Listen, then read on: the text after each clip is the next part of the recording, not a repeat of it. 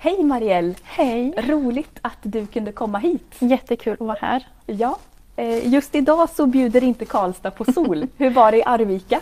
Det var regn, så det var mindre regn här. Okej, okej. Ja, men då var det åt rätt håll i alla Ja, fall när du ja. kom till Karlstad. Det var det. Så roligt att du kunde komma. Tack så mycket. Kan du berätta lite mer om dig själv? Jag, jag tänker att eh, många av oss känner igen dig för du har ju ändå varit här och lett lovsång. Mm. Eh, men eh, du får gärna berätta lite mer om vem du är. Ja, eh, alltså jag kommer ihåg först när jag fick den frågan för något år sedan på någon eh, gudstjänst när jag skulle ha lovsången så sa jag att jag för det första så är jag Guds barn, att där ligger min identitet. Eh, men jag är en väldigt glad person. Eh, jag tycker om att sjunga. Ehm, och ja, mitt jobb brinner jag för inom LP-verksamheten. Och eh, på fritiden så tränar jag. Jag har en katt och ja, jag bara har det bra. Vad är det för katt? Eh, det är en blandning av norsk skogskatt och maine coon. Okej. Mm. Väldigt pratsam katt. Ja. Ja. ja, och du sjunger ju jättebra. Det har ju vi fått höra flera gånger i den här kyrkan. Så att du använder verkligen den gåva som Gud har gett till dig. Tack så mycket. Ja. Mm. Kan du berätta lite om din uppväxt? Hur den var? Mm. Eh, jag är född i Umeå eh, och eh, jag, när jag var liten så gick min mamma och pappa ifrån varandra och sen fick min mamma ensam vårdnad om mig. Eh, så jag träffade min pappa ganska sporadiskt. Mm. Ehm, och sen när jag var fem år ungefär så flyttade jag och min mamma ifrån Umeå till, först till Mantorp. Eh, för då hade hon träffat en man eh, och sen fick de ett barn, min lilla syster. Eh, och då flyttade vi till Hultsfred. Så i Hultsfred är jag uppväxt. Ehm, men jag kan väl säga att redan som barn så kände jag mig liksom oälskad. Jag trodde liksom att jag inte var önskad hit till världen. Och det började väldigt tidigt så jag kommer ihåg när jag, för jag trodde alltid att människor skulle lämna mig. Och eh, jag kommer ihåg när jag var kanske 6-7 år så var jag hälsade på min pappa och han skulle in och handla. Mm. Och eh, jag skulle sitta kvar i bilen. Eh, och jag tycker liksom att det här tar lite för lång tid så då får jag för mig att min pappa har lämnat mig. Mm. Så att jag får panik och springer ut ur bilen och bara skriker och sen är jag så rädd. Mm. Och jag tror att jag då får min första panikångestattack och då kissar jag på mig. Så jag står När där du var 6-7 år Ja. gammal? Ja. så då står jag där på parkeringen och så kommer fram något äldre par som tar hand om mig och sen kommer ju min pappa. Mm. Ehm, men alltså den där känslan satt liksom i hela tiden, hela, he, alltså hela uppväxten egentligen. Mm. Eh, och det spelar egentligen ingen roll hur mycket min mamma och pappa och folk runt omkring sa till mig att de älskade mig så var det som att det fattades någonting i mig. Jag var liksom inte hel. Mm. Ehm, men sen under uppväxten så har jag haft det väldigt bra också. Ehm, tränade mycket gymnastik och var gymnastikledare. Och, ja, umgicks väldigt mycket med familjen. Familjen har alltid legat mig nära om hjärtat. Så. Mm. Eh, och sen så det här med ångest till exempel, det började ännu mer i högstadiet. För att då var det som att ja, men vissa saker som kom ikapp och att den här känslan av att vara oälskad och ja, men tonårsproblem och Mm. eh, det var bara jobbigare och jobbigare. Så att då slutade jag till exempel med, jag hade spelat fiol mycket så då jag slutade att spela fiol och jag Mm. eh, slutade med gymnastiken men var kvar som ledare. Och sen när jag var 15 så blev jag gravid och gjorde en abort. Och då var det som att då kunde jag lägga så mycket skuld Mm. på mig själv. Att, he, alltså det var som att hela, hela jag bara kände som att jag var fel. Mm. Och att det jag hade gjort var så fel och att jag var bara fel. Det var liksom min känsla. Vad tufft. Ja, Ja. det, det var jätte, jättejobbigt var det. Så att det, blev, alltså det blev ett trauma för mig att lära mig att hantera. Mm. Ehm, och ja, men gymnasiet, jag gick musik för jag kände att ja, men jag vill ha kul tre år. Så jag ska göra det jag vill. Mm. Ehm, och Alltså allting har ju liksom hela tiden funkat bra men jag har liksom kämpat med ett inre kaos hela tiden som jag tror att vissa människor har aldrig sett eller trott att jag har burit på det men mm. det har liksom varit kaos inombords. Mm. Var, du, var du bra på att eh, inte visa det utåt? Ja, det var jag. Och jag blev också, efter aborten så blev jag också som en mussla brukar jag säga. Jag slutade liksom prata om, mm. om tankar och känslor. Och min mamma hon kämpade något otroligt med mig för att jag skulle lära mig liksom att börja prata. Och, mm. um, så jag kommer ihåg när det gått ett år efter aborten så gick jag som och kämpade hela dagen för att bara säga att nu har det gått ett år. Mm. Det var jättetufft att bara säga en sån sak. Um, men Alltså allting funkade på bra ändå och så mm. kämpade jag emellanåt. Vad, vad hade du velat ha för stöd i den situationen? Att, att vara 15 år och bli gravid? Mm. Alltså jag, hade ju, jag skulle ha ett samtal med en kurator innan jag liksom genomgick aborten. Eh, och där fick jag uppleva, liksom, för att jag hade upplevt vissa saker från vuxenvärlden, alltså skolväsendet, så att jag inte blev lyssnad på riktigt. Mm. Eh, och det som hände då var att hon möter mig i hissen när jag är på väg upp för det här mötet. Då. Och så säger hon, är det du som är Marielle? Mm. Och så ja det, det, är jag. Och så säger hon, jag har inte tid för dig för jag ska på ett möte. Kan vi prata efteråt? Och där, alltså jag kommer ihåg så här, ja, ja det kan vi väl göra. Men att där skulle jag få möjligheten att liksom prata om mitt beslut. Mm. Um, och det kommer jag ihåg att efteråt. Fick göra. Nej. nej. Så att efteråt när hon ringde då var det som hur gick, all, hur gick allting, hur mår du? Och, men jag kommer ihåg jag satt mycket på nätet och letade efter om det fanns någon grupp liksom, med människor som hade genomgått abort. Och, mm. Men jag kunde som inte hitta någonting. Mm. Och sen kommer jag ihåg innan jag skulle ta studenten, för då skulle jag flytta sen, så gick jag till ungdomsmottagningen för jag kände att jag måste prata med någon. Mm. Eh, så då gick jag dit och hon frågade om mina framtidsplaner. Och, eh, då skulle jag gå en rockmusikerutbildning ett år. Och sen så hade jag planer på att jag ville bli barnmorska. Mm. Då kom jag att hon satt bara och skrattade åt mig för hon fick inte det att gå ihop att jag skulle göra det här nu och sen skulle jag bli barnmorska. Mm. Så tänkte jag så här, men varför ska jag sitta och prata om mitt inre om om det blir som att folk bara ska skratta åt mig eller sådär. Mm, att de inte tar det på allvar ja. eller verkligen lyssnar. Ja, precis. Ja. Men eh, så att efter det så har jag, alltså min mamma hon har alltid varit den som jag liksom har pratat med sen mm. när jag liksom började prata. Mm. Så jag är otroligt tacksam för att hon hela tiden kämpade. Mm. Hon gav aldrig upp? Nej. Nej.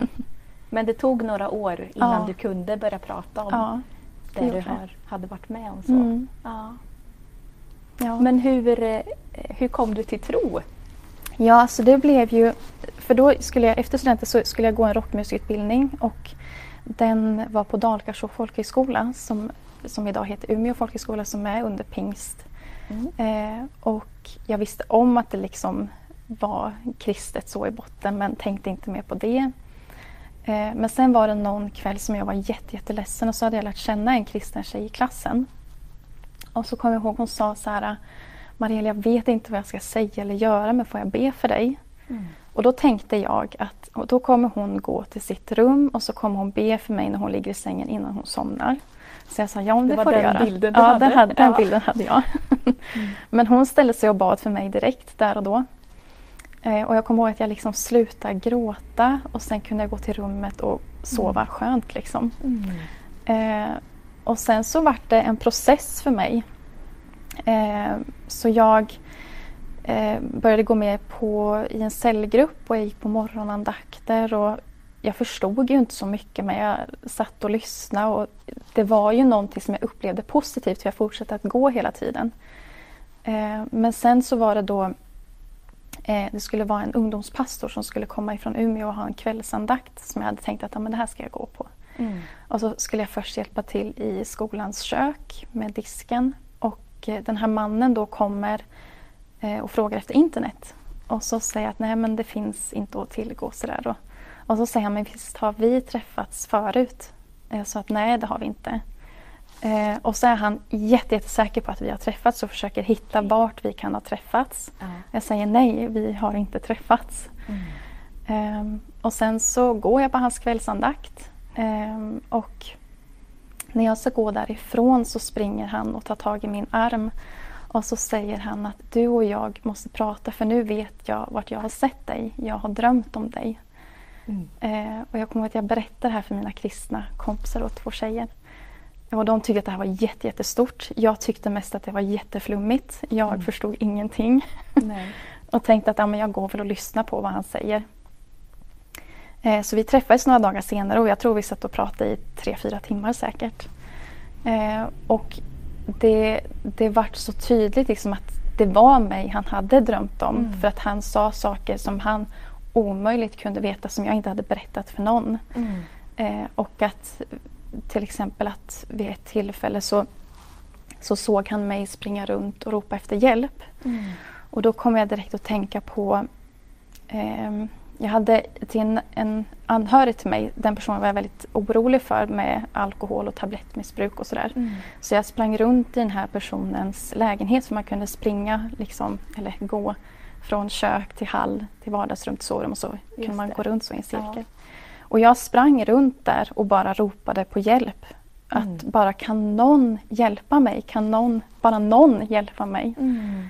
Eh, och då var det så tydligt att det, liksom, det var Gud som såg mm. mig. Och, eh, var, var det här eh, i, i, nära anslutning till? Det var något år efter. Just det. Ja. ja. Eh, och sen så sa han också att det är jätteviktigt att du får höra att du är älskad. Och jag bara tog till mig vartenda ord. Mm. Ja, för det var ju det som du hade känt från det att du var liten, att ja. du inte riktigt hade upplevt så. Ja. ja. Ja, jag får rysningar. Vilken berättelse och, och vad god Gud är. Att ja, han verkligen. det är det han vill förmedla, för mm. det är det han visste att du hade saknat i ditt liv. Ja. Eh, ja. Ja, så det var den dagen som jag liksom tog mitt beslut och jag läste frälsningsbönen. Och, mm. eh, ja, det var mm. den dagen. Hur, eh, hur blev ditt liv efter det här beslutet? Hur förändrades det? Eh, ja, alltså det jag upplevde som var största skillnaden det var att det här inre kaoset, att mm. jag fick frid.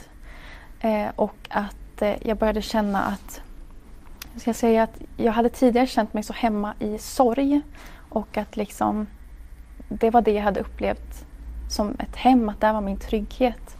Men jag började uppleva liksom att jag kommer ihåg när det hade gått en hel dag och jag hade varit glad hela dagen. Och jag tänkte så här, vad kommer hända nu? För att det var liksom en ny känsla för mig. Mm. Och det var någonting nytt som jag fick lära mig att hantera för att det kom inte eh, det kom inte automatiskt för mig utan det var som att jag fick lära känna en ny känsla i mig själv. Mm. Eh, och att men det behöver faktiskt inte hända någonting för att jag ska hamna tillbaka i sorg typ. Mm. Eh, men det, det omedelbara det var att jag fick frid. Mm. Mm. Och nu jobbar du med LP Grow. Mm. Kan du berätta lite om, om det arbetet? Vad gör ni för något? Ja, alltså LP-verksamheten i stort jobbar ju med beroendevård på kristen grund. Sen LP Grow då jobbar vi med ungdomar och unga vuxna. Det, och det är dels ett förebyggande arbete gentemot alkohol och droger och att jobba för psykisk hälsa. Men sen är det också att vi stöttar dem som vi liksom möter som mår dåligt eller mm. som eh, dricker mycket eller tar droger och sådär. Mm. Så det är ett varierande arbete. Eh, väldigt, väldigt givande. Eh, och jag har fått jobba med det i ett och ett halvt år ungefär. Ja. Mm. Jag läste att varannan till var tredje elev på högstadiet och gymnasiet har eh, skadat sig själv någon gång. Mm. Eh, och sen så hörde jag att du och Nina Eriksson, mm. som, eh, som du jobbar med också, mm. är ute i skolorna och ja. Eh, eh, med någonting som kallas SPIK. Kan du ja. berätta lite mer om det? Ja, vi har någonting som heter SPIK-nykter. Mm. Eh, att vara spiknykter och stolt över det. Och då kan vi vara ute i skolor och prata om våra egna erfarenheter kring alkohol och droger. Eh, och sen att få ungdomarna att att vi har övningar i att säga nej eh, mm. till att inte, inte ta alkohol eller droger. Och ofta så blir det väldigt eh, spännande samtal Eh, mm. Många unga som liksom kan berätta hur de har det hemma. Mm. Eh, och alltså hur, också hur många har stött på alkohol för första gången. Hur de liksom har druckit första gången. Att det kan ha varit av en olyckshändelse för att de har varit med sina föräldrar på någon fest. Mm. De ska ta sitt saftglas och så tar de fel glas. Mm. Um, och sen då så väver vi in psykisk hälsa också. Att jobba för psykisk hälsa för att det är så mycket liksom som går in i varandra. Man kan inte stapla upp psykisk ohälsa, alkohol och droger för mm. sig utan det är så mycket som går ihop. Mm. Mm. Så det gör vi också. Mm. Jag ska läsa Saltaren 121 där det står Jag ser upp mot bergen, varifrån skall jag få hjälp? Hjälpen kommer från Herren som har gjort himmel och jord. Han låter inte din fot slinta. Han vakar ständigt över dina steg. Han sover aldrig, han vakar ständigt. Han som beskyddar Israel. Herren bevarar dig, i hans skugga får du vandra. Han går vid din sida. Solen ska inte skada dig om dagen och inte månen om natten. Herren bevarar dig från allt ont, från allt som hotar ditt liv. Herren ska bevara dig i livets alla skiften, nu och för evigt. Marielle, du berättade att den här salmen har varit eh, särskilt betydelsefull för dig. Mm. Eh, kan du utveckla det? Ja, alltså när jag började läsa Bibeln eh, så, så hamnade jag på den där salmen någon gång. Och eh, det vart liksom, redan då så var det så stort att Gud har liksom skapat allting. Och att jag måste liksom se upp från mig själv. Mm. Att eh, hjälpen kommer ifrån Gud. Att jag behöver inte söka hjälpen i mig själv eller hos någon annan människa utan hjälpen kommer från Gud. Att jag måste vända mig till honom. Mm. Och att han alltid finns där. Oavsett, liksom, oavsett mm. omständigheter eller vad... Eh, alltså, ja, han är alltid där. Mm. Eh, och den har liksom varit med i alla år. Så kommer jag alltid tillbaka till den. Mm. Så nu i min bibel så har jag målat ett hjärta över mm. den. eh, den. Jag tycker den är helt fantastisk. Och mm. den är så sann. Ja. Sen har du fått vara med att, och utforma ett material som Pingst har gett ut som heter ja. Det finns hopp. Som ser ut så här. Mm. Kan du berätta lite om det materialet? Vad är det för något? Ja, det är ett material att det finns hopp för psykisk hälsa. Eh, för det pratas så mycket om psykisk ohälsa och det pratas i negativ benämning hela tiden att människor mår så dåligt och att det bara blir sämre. Och vi mm. vill liksom lyfta att det finns hopp. För det mm. finns de människor som också får höra av myndigheter, av människor att de är hopplösa fall. Mm. Men det finns inga hopplösa fall utan Nej. det är liksom en resurs för att de som mår dåligt eller de som har någon närstående som mår dåligt eller bara de som vill ha mer information. Och det är liksom inget material att du ska kunna allting utan du mm. kan gå in i det där materialet och mm. vill du veta mer så finns det länkar som man kan gå vidare och kolla. Och, mm. Men det är också liksom för att veta att för vi människor vill, när vi hjälper en annan människa så kan vi ibland gå över gränser som vi inte hade tänkt att vi skulle göra. Mm. Att kanske svara på ett samtal två på natten. Eh, kanske man inte vill göra varje natt. Eh, och det är liksom ett material för att visa att det finns annan hjälp. Eh, att man kanske behöver vända sig till mm. psykiatrin eller till vårdcentralen och att liksom veta att det är okej okay att vara en medmänniska Mm. Och att hjälpa den personen till de här platserna. Mm. Att man behöver inte göra allting själv. Um, så det, ja, det har varit fantastiskt att få vara med i den här processen och vara med och ta fram det. Mm. Och sen så såg jag att mind.se har gett, gett ut en sån här eh, broschyr. Tio råd till dig som märker att någon mår psykiskt dåligt. Mm. Vad, eh, vad tycker du, eller vad har du för råd att ge till de som står nära någon som mår psykiskt dåligt? Eh, nu kommer jag inte ihåg vad det står på den här lappen. Du kan precis. titta på den.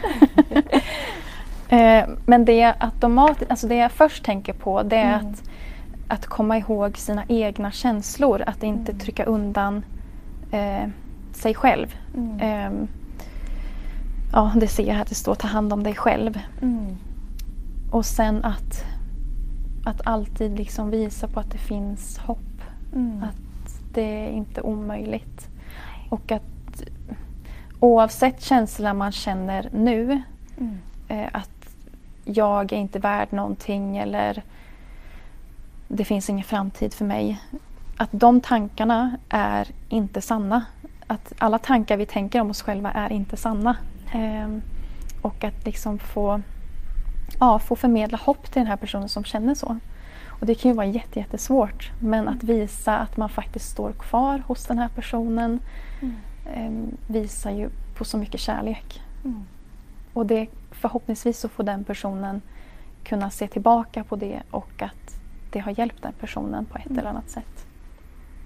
Mm. mm. Så det, så men sen, det är jättebra saker som står på den här. Eh, får jag läsa upp dem? Ja. ja. Tio råd till dig som märker att någon mår psykiskt dåligt. Gör någonting nu, är nummer ett. Nummer två, var medveten om dina reaktioner. 3. Var tillgänglig. 4. Utforska behov. 5. Fråga om självmord. 6. Kontrollera säkerhet. 7. Prata om nästa steg. 8. Förmedla hopp. 9. Stanna kvar. Och 10. Ta hand om dig själv. Och sen står det lite under de här rubrikerna. Så bra. Mm. Vad har du för eh, visioner och drömmar för framtiden? Och alltså jag vill att människor ska få förstå hur älskade de är. Mm. Att inte bara veta det utan att de ska få uppleva det också. Eh, att, att människor liksom får blomma ut. Mm. Det, det är väl min vision. Mm. Eh, och sen finns det ju Ja, men jag har mycket det här med musiken. Att eh, få förmedla det via musiken och via eh, vittnesbörd och föreläsningar och sådär. Mm. Men det är väl... Jag vill att människor ska förstå hur älskade de är. Ja. ja. Så roligt att du har kommit hit. Ja, tack för att jag har Tack för det här komma. samtalet. Eh, det är väldigt viktigt att lyfta upp de här frågorna för mm. att det, det, är så utbrett i samhället. Mm. Det är det tycker att vi ber en, en bön mm. nu så här på slutet. Tack Jesus för att du är med oss var och en.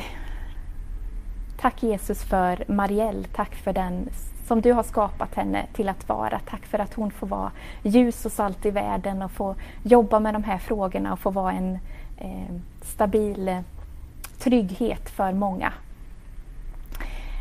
Tack Jesus för att vi alltid kan få vända oss till dig. Oavsett hur vi mår så, så står du vid vår sida och du vill hjälpa oss. Tack för att du vill bära oss.